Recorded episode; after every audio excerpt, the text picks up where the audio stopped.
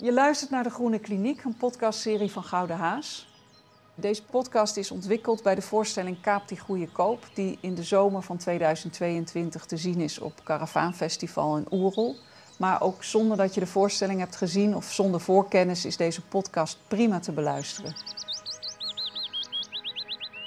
Mijn naam is Gienke Deuten, ik ben artistiek leider van Gouden Haas en ik neem je graag mee het bos in. Diep verscholen tussen de bomen hebben we de Groene Kliniek voor je opgericht. Dat is een plek om te verblijven met alle vragen die deze tijd van transitie met zich meebrengt.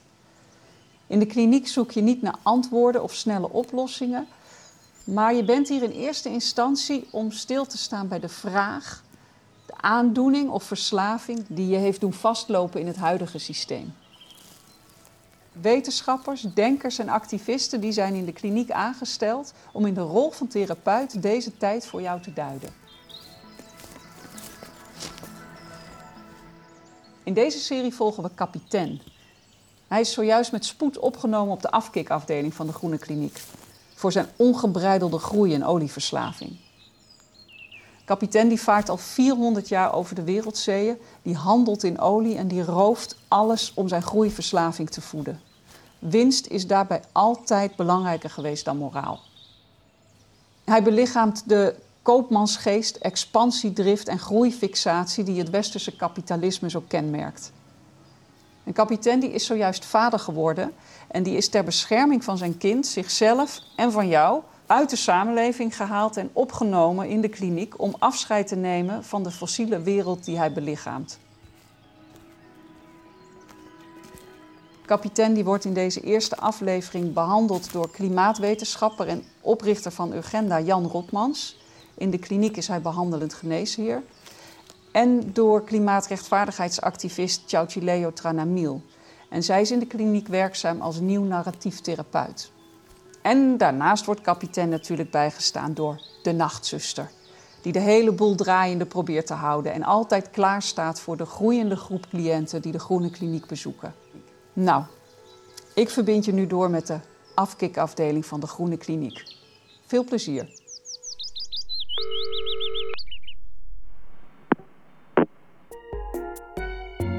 Welkom bij de Groene Afkikkliniek. U wordt zo snel mogelijk geholpen. Voor een levensbedreigende situatie, toets hekje. Behoort u tot de 1%, toets 1. Geeft u leiding aan een groot bedrijf, toets 2. Leidt u aan een groot bedrijf, toets 3. Alle medewerkers zijn op dit moment in gesprek. U wordt zo spoedig mogelijk geholpen. Het is momenteel erg druk. Wij doen ons best u zo snel mogelijk te helpen. Gaat u ook eens naar onze website voor praktische groene afkiktips. www.degroene Met de nachtzuster van de Groene Afkikkliniek. Bedankt voor het wachten. Waarmee kan ik u van de... Oh, oh nee. Oh. Eén momentje geduld alstublieft. Wacht even hoor. Eh, meneer, meneer, meneer. Hallo? Hallo? Hallo? Meneer, wilt u die, deur alstublieft niet aanraken? Want daarachter is een groepsessie bezig met de presidenten, directeuren Waar- van... Waar ben ik? Ken is daar. Wat is dit voor plek? Eh, kom maar even hier bij mij aan de balie. Nee, hier. Hier, deze kant op. Nee, bij dat bordje nachtzuster, dat ben ik. Goed zo, kan ik u helpen? Olie.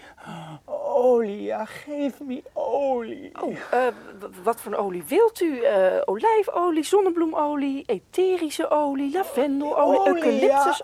Ja. Olie vol skimmige substanties als butane en isopreen, vol sulfa en benzeen, vol carcinogene, butadiene, vol PCB's, asbest, Oh, dat soort olie. Benzine, diesel, ja, ja. Nee, sorry, die hebben we hier niet hoor. Niet? Nee. Wat, oh, wat moet ik nou drinken, doe? Olie. Solo al die damp sla me tegen die vlakte. Oh, Dat, dat, dat is wat ik verlang. Het zal me half verdoof. Wie kan het middel scalen als het doel bereikt wordt? Laat die roos lang zijn en die kater kort. Ach, je bent er weer een. Olie verslaafd. Duidelijke afkikverschijnselen. Ja, daar komen er hier meer van binnen hoor. Dat is heel normaal. Eh, maar jou ken ik natuurlijk nog niet. Dwaal je al lang rond door de gangen van de kliniek? Witte man, normaal postuur onder de olie, verwarde indruk, gescheurde kleding, ooit rijk en succesvol, vermoed ik. Nou ja, hinkt op laatste benen. Hé, hey, kom nou eens even rustig bij me zitten. Kun je mij zeggen wie jij bent? Kapiteines, me. Ja, oké. Ik blaas niet met die wind die mee. Nee. Oh nee, die winden follow me. Pas op, me teken weet die weef, die golf dat die mag breken. Ik heb die water in mijn macht, ik vaar op volle kracht vooruit. Ja, ik, ik kan je nog niet helemaal volgen. Een kapitein, zeg je? Ik ben die kapitein. Ja, kapitein. Ik pak kansen waar ze liggen. En geld is geld, ook als het stinkt. Ik handel en alles dat doe ik doe. Je handelt. Money weet niet van ethiek. Hij quattro hondro jaren lang. Zoveel veranderen ze niet. Quattro, quattro hond- hondro, zo zeg ik het goed? Ja, ho- hoe oud ben je? Eh, Ja, nou weet hij niet. Ik voer al in 1603. Goh. Ik rampog landen leeg voor handelswaar. Ik nam geld en grondstoffen, goud en zielen, vraat en taal. Ja, zelfs de taal heb ik geroofd en maakte het mijn eigen. Ah, oh, een echte oude koopmansgeest. Een klassiek geval. Die geschiedenis begint bij mij geboren en ze zo fini met mij dood. En ik geef nou kloot van wat na mij kom. Ik geef niks niet om die mundi na mij en een voor toekomst kom. Olie, ja, olie, geef me olie. Ik, ik ga jou heel even stoppen. Ik weet genoeg inmiddels. Eh, jij bent die nieuwe. Ik zie dat je ook al aangemeld bent onder de naam kapitein. Dus die houden we dan maar aan, toch? Kapitein. Ja, dat is wel leuk. Ik breng je even naar je kamer en dan komt dokter Ama van Danzig zo snel mogelijk bij je. Ja, het is een beetje druk en chaotisch op dit moment. Eh, Ama van Danzig, zij is je behandelend arts. Je ecosysteemtherapeut. Zodra ze tijd heeft, komt ze bij je. Olie, olie. Eh, nee, ik heb geen olie voor je. Hier, neem dit pilletje maar even. Daar, daar word je lekker rustig van.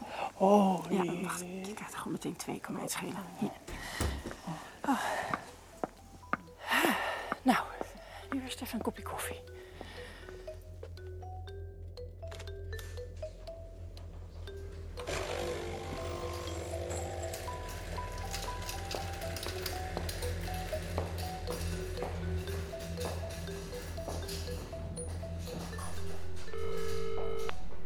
Dokter Van Danzig, ja, met de nachtzuster.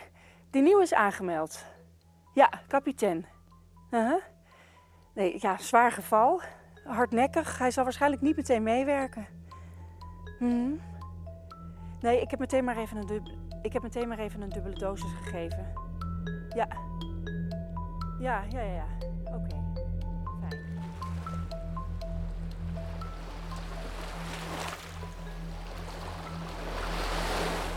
Ik mis de zee. Wat is dit hier?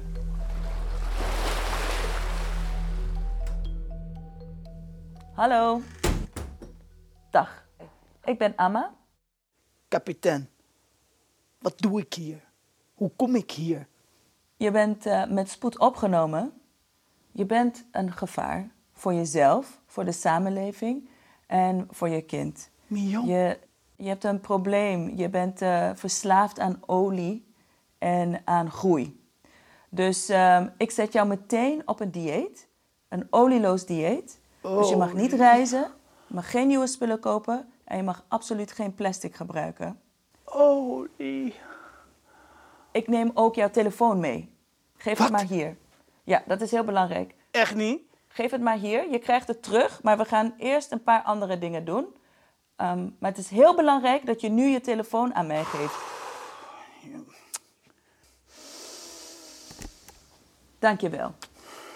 Ik heb nu geen tijd, dus ik verwijs je door naar Jan Rotmans. Hij is hoogleraar transitiekunde, oprichter van Urgenda en al 37 jaar klimaatwetenschapper. Hier in de Groene Kliniek is hij behandelend geneesheer. Wij zouden nu toch een consult hebben. Wij? Spreken elkaar later.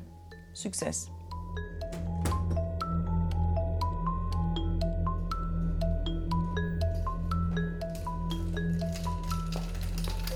Zo, nou daar ben ik weer. Ik kwam nog even wat schone spullen brengen.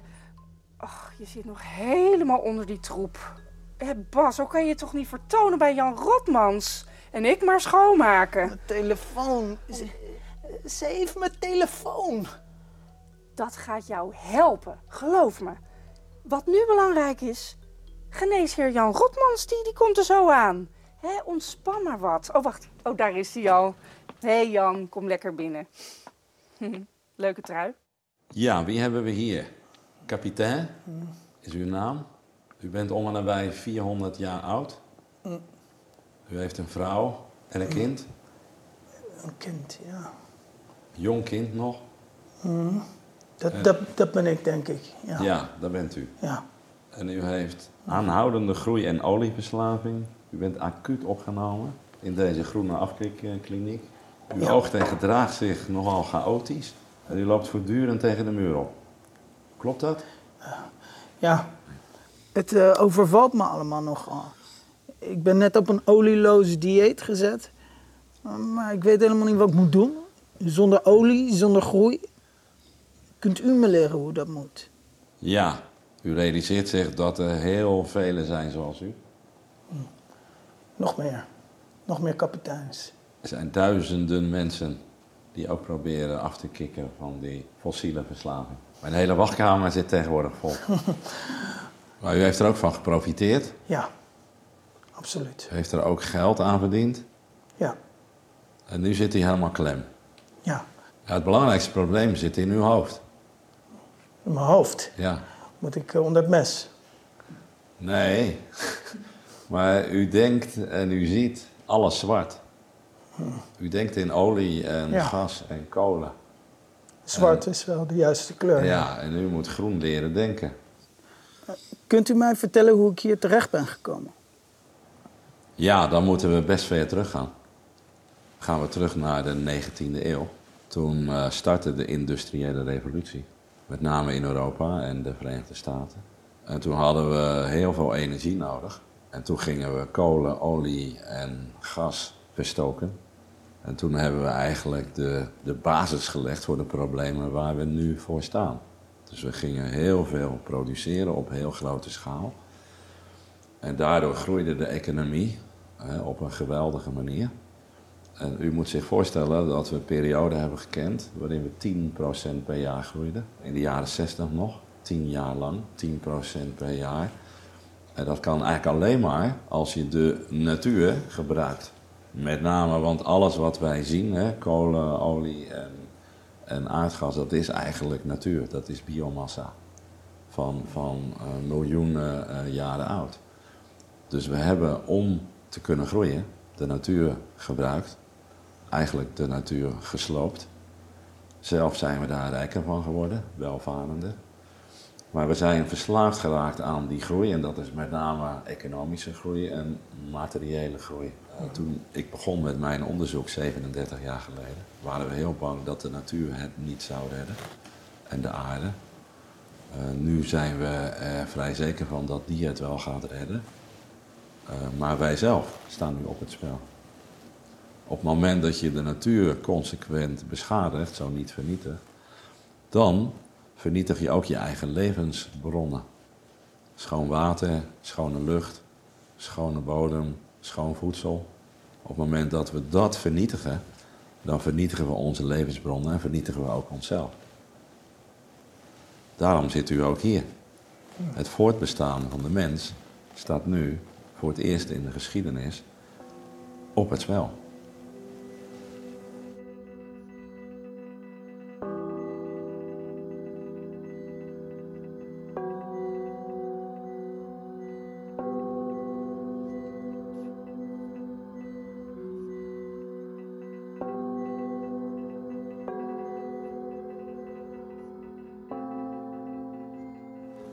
Dus zijn oorsprong in die schaalvergroting, die ontembare groei. Maar het zit in ons. Een deel van u, een deel van mij, is egoïstisch en hebzuchtig. Wil altijd maar meer en sneller en beter. Dus zo jagen we elkaar op. Dus wij zijn het systeem, u bent het systeem. Dus een pandemie is eigenlijk het gevolg van hoe wij met de natuur omgaan. Klimaatverandering is dat ook. Het verlies aan biodiversiteit is dat ook. Dus wij zeggen, nature strikes back. De natuur slaat terug. In die fase zitten we nu. Dus ik, het is, is het mogelijk voor mij om te stoppen, psychologisch, in, in mijzelf, in mijn eigen hoofd, met te willen groeien? Zegt u dat dat mogelijk is voor mij? Of, of is, kan ik gewoon niet anders? Nee, dat wordt u aangepraat, ook door uzelf. Dat u moet groeien om verder te komen. Maar dat klopt niet. Dat is een mythe. U moet een onderscheid maken tussen groei en ontwikkeling. Je kunt je ontwikkelen zonder ongeremd te groeien. En je kunt ook de periode afwisselen. De natuur heeft perioden waarin groei plaatsvindt. En de natuur heeft ook perioden waarin het tot stilstand komt, tot rust. En de natuur heeft ook perioden waarin er afbraak plaatsvindt, eigenlijk omgekeerde groei. En wij moeten veel meer in die cycli gaan denken.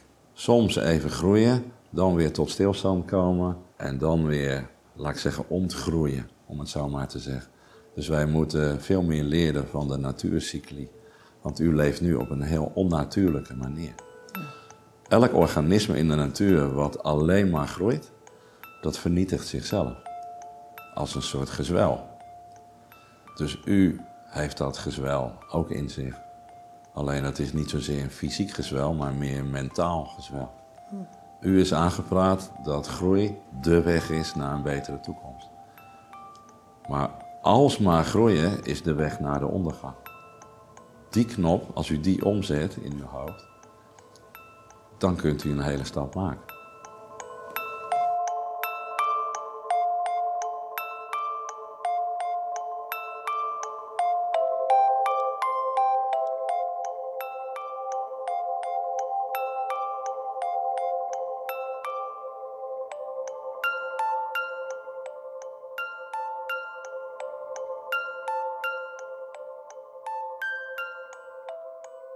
We hebben dit in 200 jaar opgebouwd. En dat kun je niet in één of twee jaar kun je dat afbreken of tot stilstand laten komen.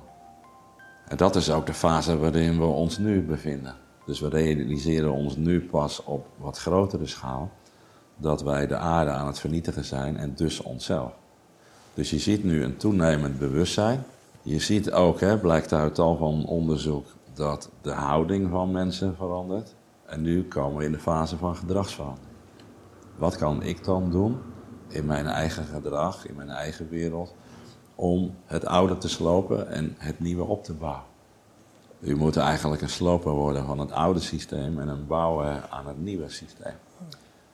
Nou ja, hè, op macroniveau zie je nu in de hele wereld ook wel de onrust, de chaos. En chaos is eigenlijk wel een mooi teken.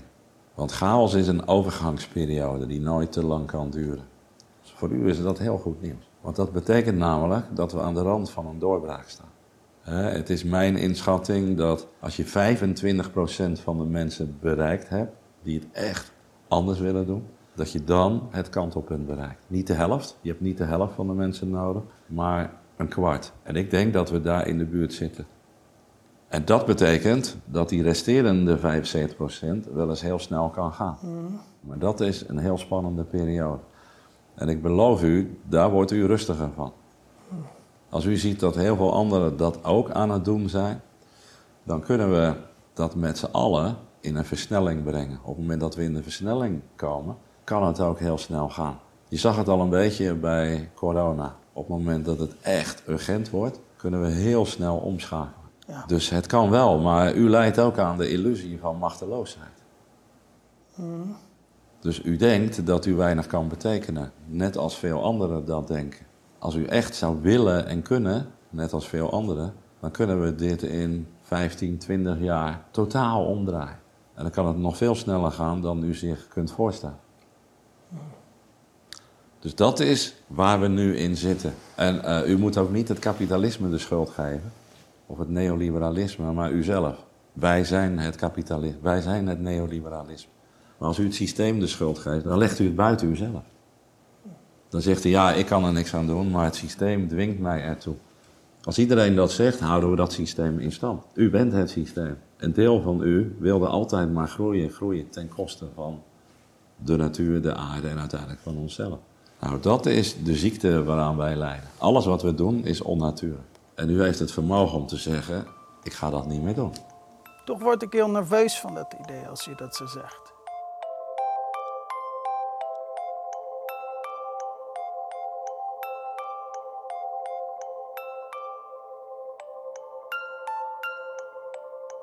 Als je kijkt naar de achterliggende 20 jaar, hebben we elke vijf jaar een verstoring gehad of een disruptie. Die maakt u onrustig.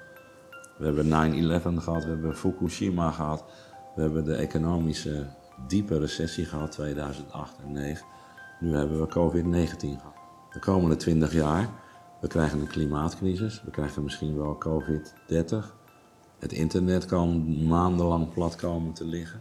We krijgen extreme droogte bijvoorbeeld, een geopolitieke oorlog. En dat betekent dat wij natuurlijker moeten gaan leven. We moeten wendbaar worden en veerkrachtig.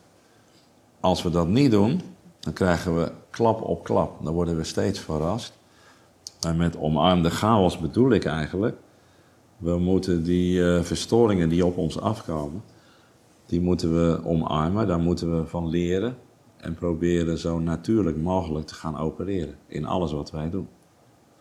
Als u twee of drie keer in de week geen vlees eet, een jaar lang, bespaart u net zoveel CO2 als dat u een jaar lang geen auto rijdt.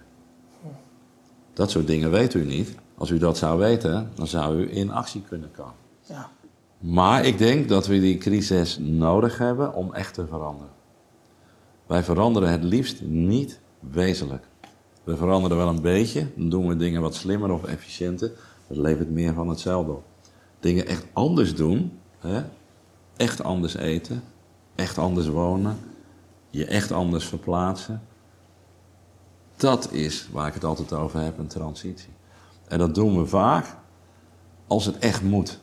Als de crises die nog komen ons ertoe dwingen. En je ziet ook dat de sociale normen daar een belangrijke rol in spelen. Dus wat wij nog acceptabel vinden en niet, dat is aan het veranderen. Hier was de lucht 100 jaar geleden vele malen vuiler dan nu. Ook de bodem en ook uh, in de rivieren. Ik ben hier uh, geboren en opgegroeid. Er was elke maand wel een smokalarm. Nu één keer per jaar. En dan is er al paniek. Dus wij eisen dat het schoner wordt. 50 jaar geleden rookte 90% van de volwassenen. Als je niet rookte, dan deed je niet mee. Was je niet gezellig, was je niet sociaal. Nu rookt nog maar 20% van de mensen. Heel ongelijk verdeeld. Van de hoge opgeleiden rookt bijna niemand meer. Eerst stopte een kleine groep, 10%, die lazen over de schadelijke bijwerkingen, zoals longkanker. Die gingen gezonder leven, niet roken. Die beïnvloedden een grotere groep, een kwart van de mensen. Toen stopte de grootste groep, de massa. En pas na 30 jaar kwam de overheid met wetten en regels. En dat hielp wel, maar de belangrijkste oorzaak was, wij accepteerden niet meer het roken in onze omgeving en in onszelf. Datzelfde zie je nu met voedselgebeuren.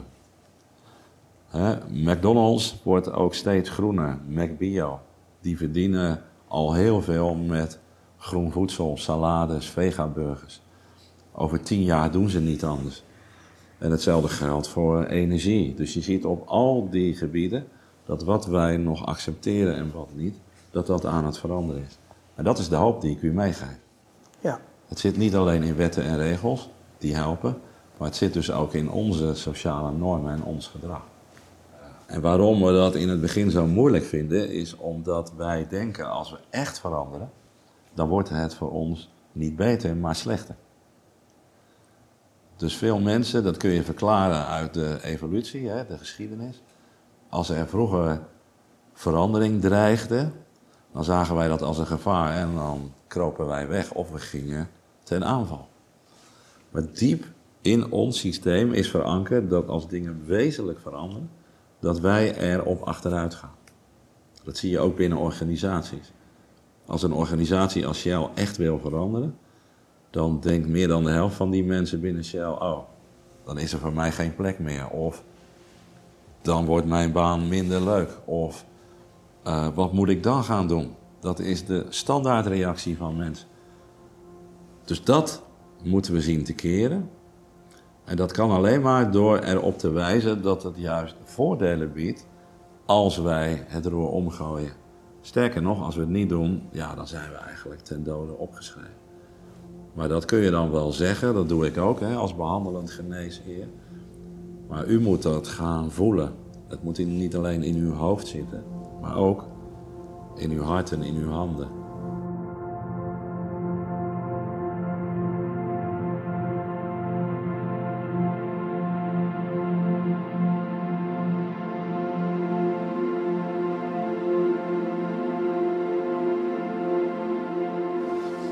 En dat is de hoop ook hè, die ik in mijn laatste boek uitsprak. Omarm de chaos. En wat kan ik dan doen als individu? En ik heb ook laten zien hè, in mijn boek, je bent geen individu. Je bent onderdeel van allerlei netwerken. Als u uw gedrag verandert en gezonder gaat eh, leven en natuurlijker, dan beïnvloedt u uw vrouw en kind. Dan beïnvloedt u andere familieleden. Dan beïnvloedt u allerlei mensen in uw netwerk die met u verbonden zijn. En het indirecte effect van uw handelen is vaak nog groter en belangrijker dan het directe effect. Een klein groepje mensen kan veel impact hebben in de wereld. Ik heb Urgenda opgericht. Ja. Wij begonnen als eerste in de wereld een rechtszaak tegen de staat der Nederlanden. Omdat het klimaatbeleid van Nederland hopeloos faalt. En iedereen zei, kansloos, moet je niet doen. Dus toen dachten wij, nou dan hebben we waarschijnlijk wel iets te pakken. Kunnen we hooguit verliezen.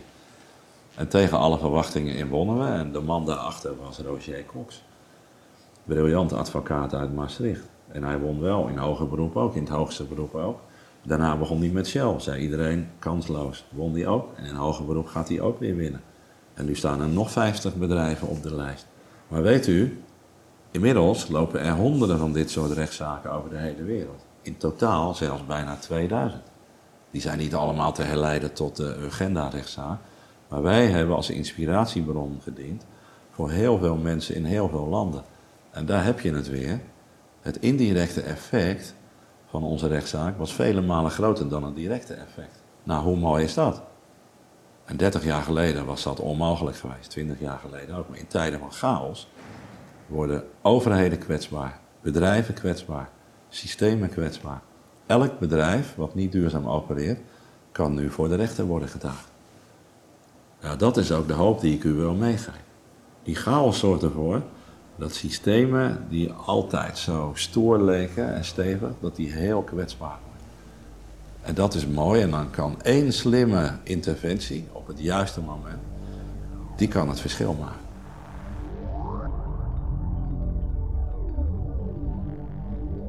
Als ik heel eerlijk ben, Ja.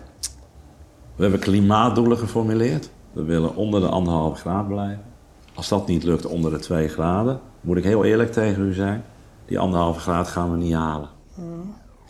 Is schandalig, maar dan zouden we nu moeten stoppen, bijvoorbeeld met alle kolenverbranden in de wereld. En dat lukt lastig, ook door de oorlog in Oekraïne. Uh, omdat we toch de neiging hebben om bijvoorbeeld op een aantal plaatsen kolencentrales nog wat langer open te houden. Of toch nog even door te gaan met andere aardgasbronnen in plaats van uit Rusland. Vorig jaar recorduitstoot CO2 wereldwijd, ondanks corona. Dit jaar verwacht ik dat weer, volgend jaar ook. Maar wij moeten knokken voor elke tiende graad. Dat moet u gaan doen en ik ook. Elke tiende graad telt. Het verschil tussen 2 en 1,5 graad is al immens. Het verschil tussen 2,5 en 2 graden is ook immens. Dat is het verschil tussen wel ijs op de Noordpool of niet meer. Wel levend koraal of dood koraal. Dat is het verschil tussen honderden miljoenen slachtoffers per jaar ten gevolge van extreme weersomstandigheden of maar miljoenen. Dat is het verschil. En dat is de opgave waar wij voor staan. En het punt is, het is willen en kunnen. Coalitions of the willing and able. Als wij dit echt willen, lossen we dit op binnen 20 jaar. Als we het niet doen, willen we het blijkbaar niet echt genoeg.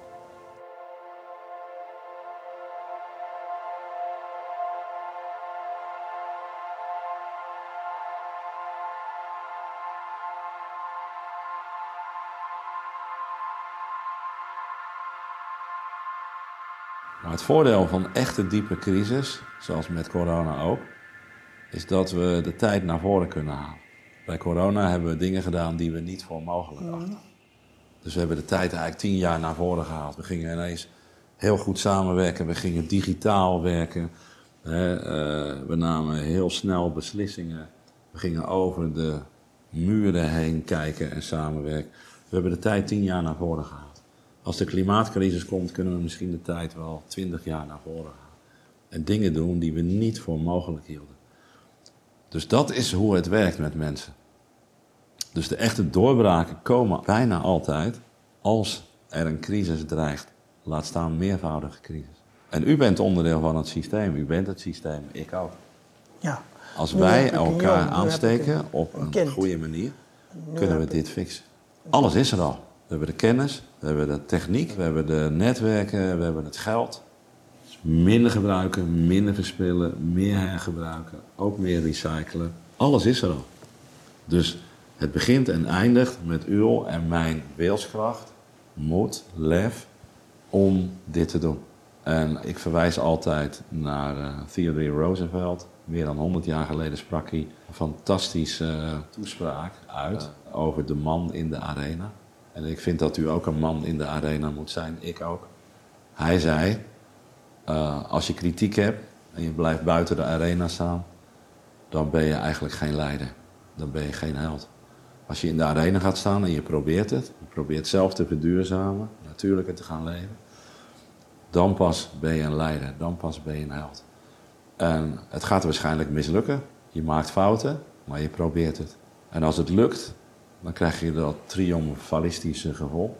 En als het mislukt, kan je in ieder geval zeggen: Ik heb het geprobeerd. En met mij velen. Nou, hoe mooi is dat? Als we met z'n allen in de arena gaan staan, gaan we dit fixen. Nou, meneer, u heeft. eh, ik moet u allereerst bedanken. U heeft gezorgd voor een hoop verwarring, maar als ik het goed heb begrepen, zit daar nou juist ook de hoop in. Ja, chaos is heel elegant. Er is ook iets van schoonheid. Dat is een orde die wij nog niet kennen.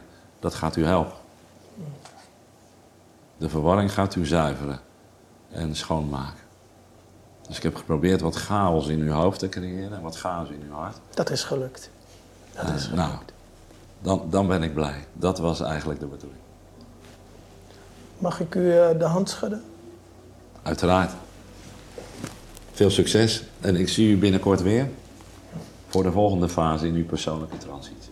Dank u wel. Tot de volgende keer dan maar. Zeker.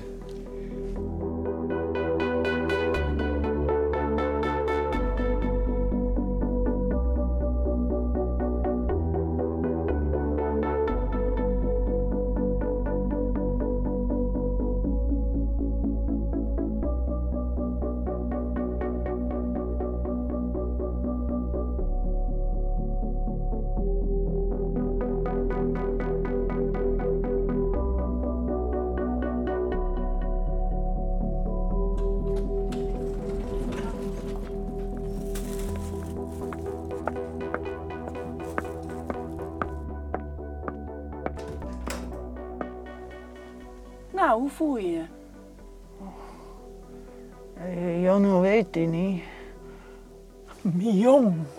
Het, het gaat goed met je kind. Maak je daar echt geen zorgen over. Het is altijd intensief, hè, zo'n eerste dag. Hey, probeer maar wat te slapen. Hè?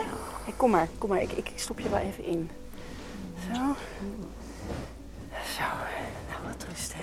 Oh, het kan zijn dat je vannacht onverwacht bezoek krijgt. Wat? Ja, gewoon laten komen. Dat hoort erbij. Oké. Zo, ik moet even naar Rennie.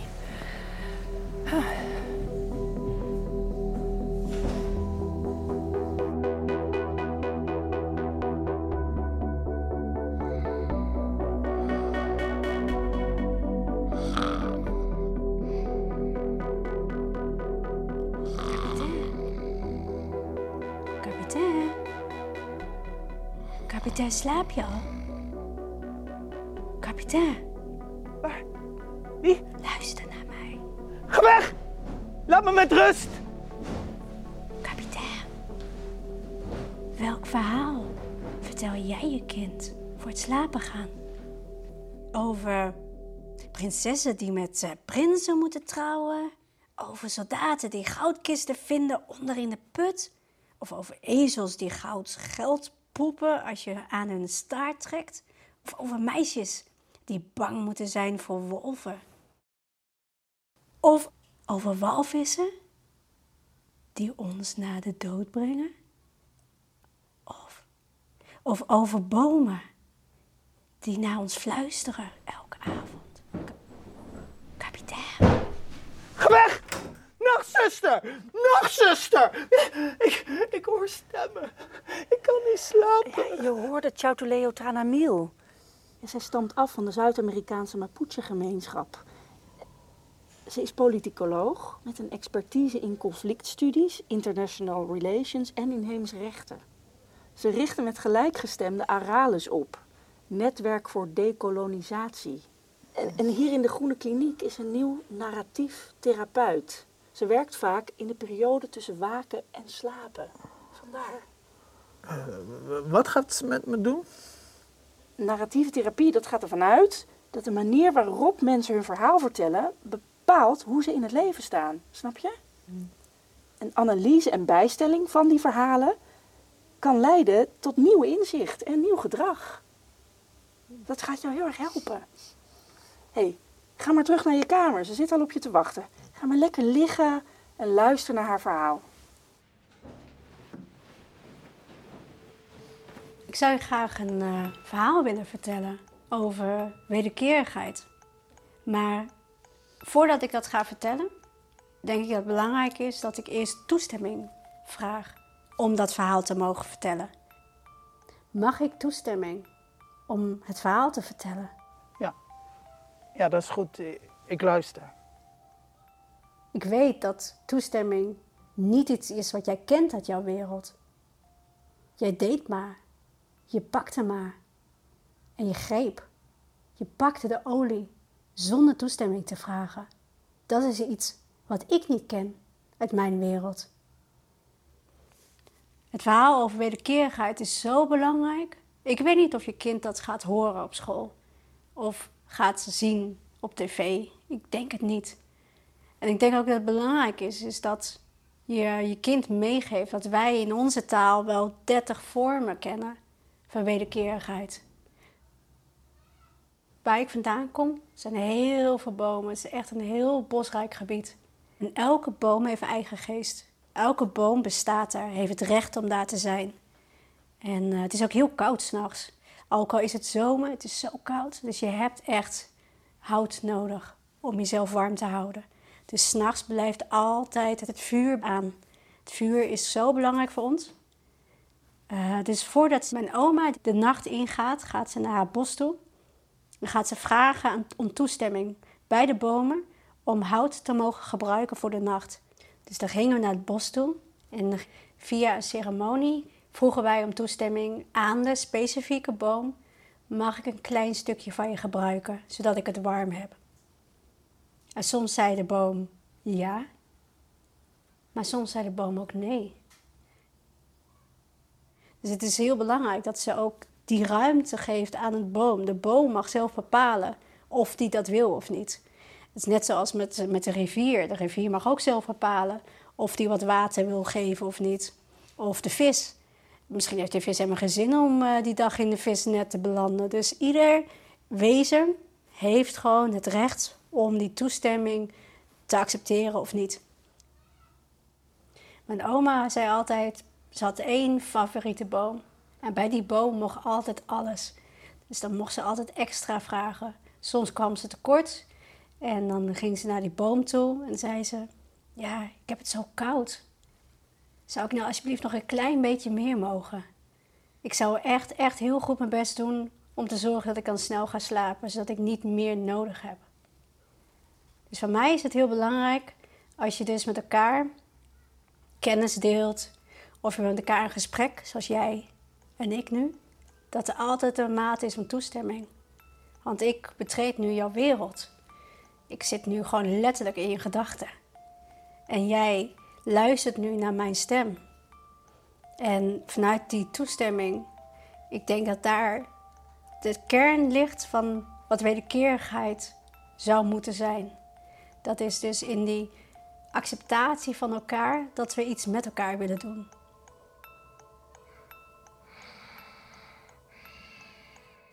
Ach, je bent al in slaap gevallen.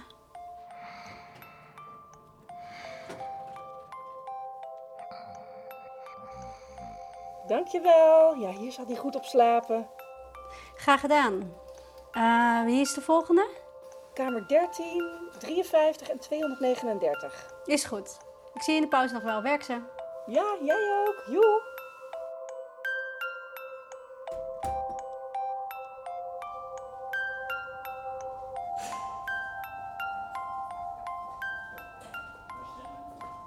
Ja, ja. Hmm. Ja. Ja, dat begrijp ik. Omarm de chaos. Denk groen, Ja. stop zwart. Omarm de chaos. Stap in de arena. Eh, wacht even hoor. Eh, sorry. Eh, kapitein. Hallo, loop je nou weer door die gangen te dwalen? Chaos in mijn hart, chaos in mijn hoofd.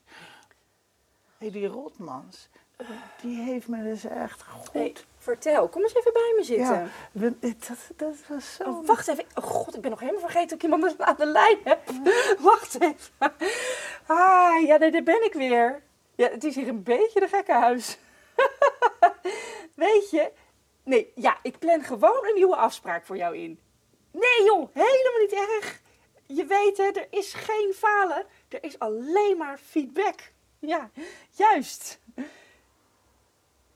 Ja, samen maken we die omslag naar een ander leven. Hey, en niet vergeten, hè, je doet het niet voor jezelf. Je doet het voor... Goed zo, voor je kinderen. hey, bel anders vrijdag even terug. Dan heb ik een hele goede aanbieding voor je. Twee opnames voor de prijs van één. Ja, prima, spreek ik je dan. Dag, dag. Zo. Ja, nou, die, die Ja? die heeft me dus even goed aan het denken gezet. Hè? Hij zei dat, het, dat, dat, dat ik het systeem was. En, en hij ook, ik. Het, het wordt mij aangepraat dat, dat ik moet groeien, zuster. Ja, geneesheer Rotmans benoemde zeker het eh, befaamde verschil tussen groei en ontwikkeling, toch? Ja, want als patiënten dat onderscheid eenmaal weten te maken, dan gaan ze meteen flinke stappen zetten, verder in hun progressie. Groei als een ziekte waar we aan lijden. Een gezwel dat uiteindelijk zichzelf vernietigt. En elk organisme dat alleen maar groeit, dat vernietigt zichzelf. Nachtzuster. Maar, nachtzuster, hoe, hoe kan ik me ontwikkelen zonder die groei waar ik zo naar verlang? Altijd heb ik voorgelopen. Was er weer ergens iets nieuws te halen? Was ik er als eerste bij? Zat ik er met mijn neus bovenop? En nu dreig ik ergens achteraan te, te shocken. Dan word ik van links en rechts ingehaald. Ik ga het gewoon helemaal anders doen. Ik word die sloper van het oude systeem. De bouwer van het nieuwe systeem. Ik ben die man in de arena. Ik ben die kapitein. Maar hoe kan ik me ontwikkelen zonder die groei waar ik zo naar verlang? Zonder die olie, die laatste, die, mm, die allerlaatste druppeltjes olie. En weet je, in mijn slaap was het alsof er allemaal nieuwe gedachten en ideeën in mijn brein beginnen binnen te sijpelen. Nou ja, dat was gewoon Chautuleo Tranamiel. Ja, die kwam jouw nieuwe verhalen brengen. Maar jij moet eerst nog een paar stappen in ontwikkeling maken voordat ze jou echt ook concrete handvaten kan geven. Ik ga mijn kind allemaal nieuwe verhalen vertellen. Goed zo. Mion, waar is Mion? Wil je je kind even horen? Mion? Zal ik even bellen?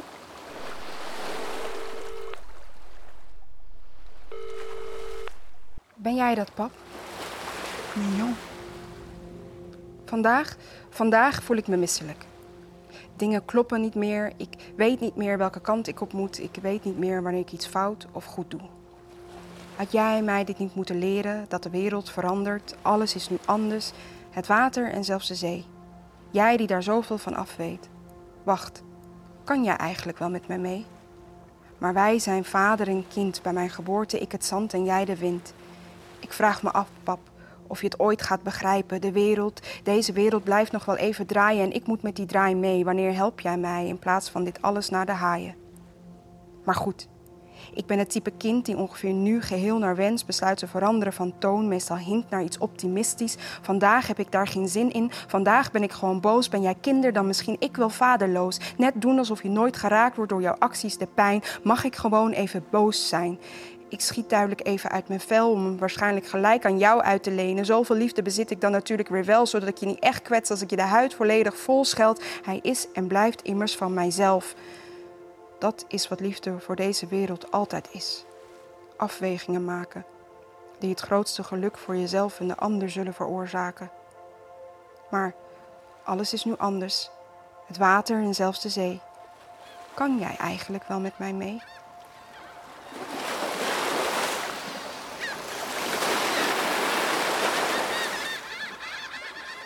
Nou, nou, dat was fijn hè, om even de stem van je kind te horen. Hm? Nou, we laten je nu even met rust. Je zult wel een hoop te verwerken hebben in dat kopie van je. Zodra Ama van Danzig weer tijd heeft in haar drukke schema, ben jij de eerste. Dankjewel, nachtzuster. Alsjeblieft, lieverd.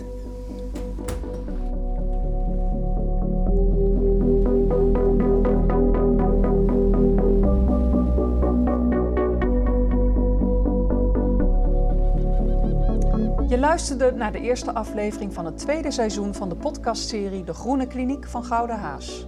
Voor deze podcast kroop Ama van Danzig in de rol van ecosysteemtherapeut, Jan Rotmans in de rol van geneesheer-directeur en Leo Tranamiel in de rol van nieuw narratief therapeut. Daarnaast hoorde je Guus van der Steen als kapitein, Reineke Jonker als de nachtzuster, Sandy Bosmans als het kind en de muziek was van Frank Wink. Script en redactie Marieke Noren en Gienke Deuten. Tekst van het kind Sandy Bosmans. Samenstelling Ilja Lammers. Productie Maartje Niewind. Publiciteit Dagbar Bokma. En zakelijke leiding Brit Verstegen. Deze podcast is een programma bij theatervoorstelling Kaap die Goede Koop van Silberzee en Gouden Haas. In samenwerking met Slagwerk Den Haag en Consensus Vocalis. Bezoek de voorstelling Kaap die Goede Koop. Een ademontnemende strandopera over gewin boven moraal. Deze zomer te zien tijdens Caravaanfestival en Oerol. Koop je tickets op goudenhaas.nl. Wij danken Fonds Podiumkunst, de gemeente Almere en provincie Flevoland voor hun bijdrage. Nieuwsgierig geworden of behoefte om door te praten? Volg ons op social media of bezoek www.goudenhaas.nl en schrijf je in voor de nieuwsbrief.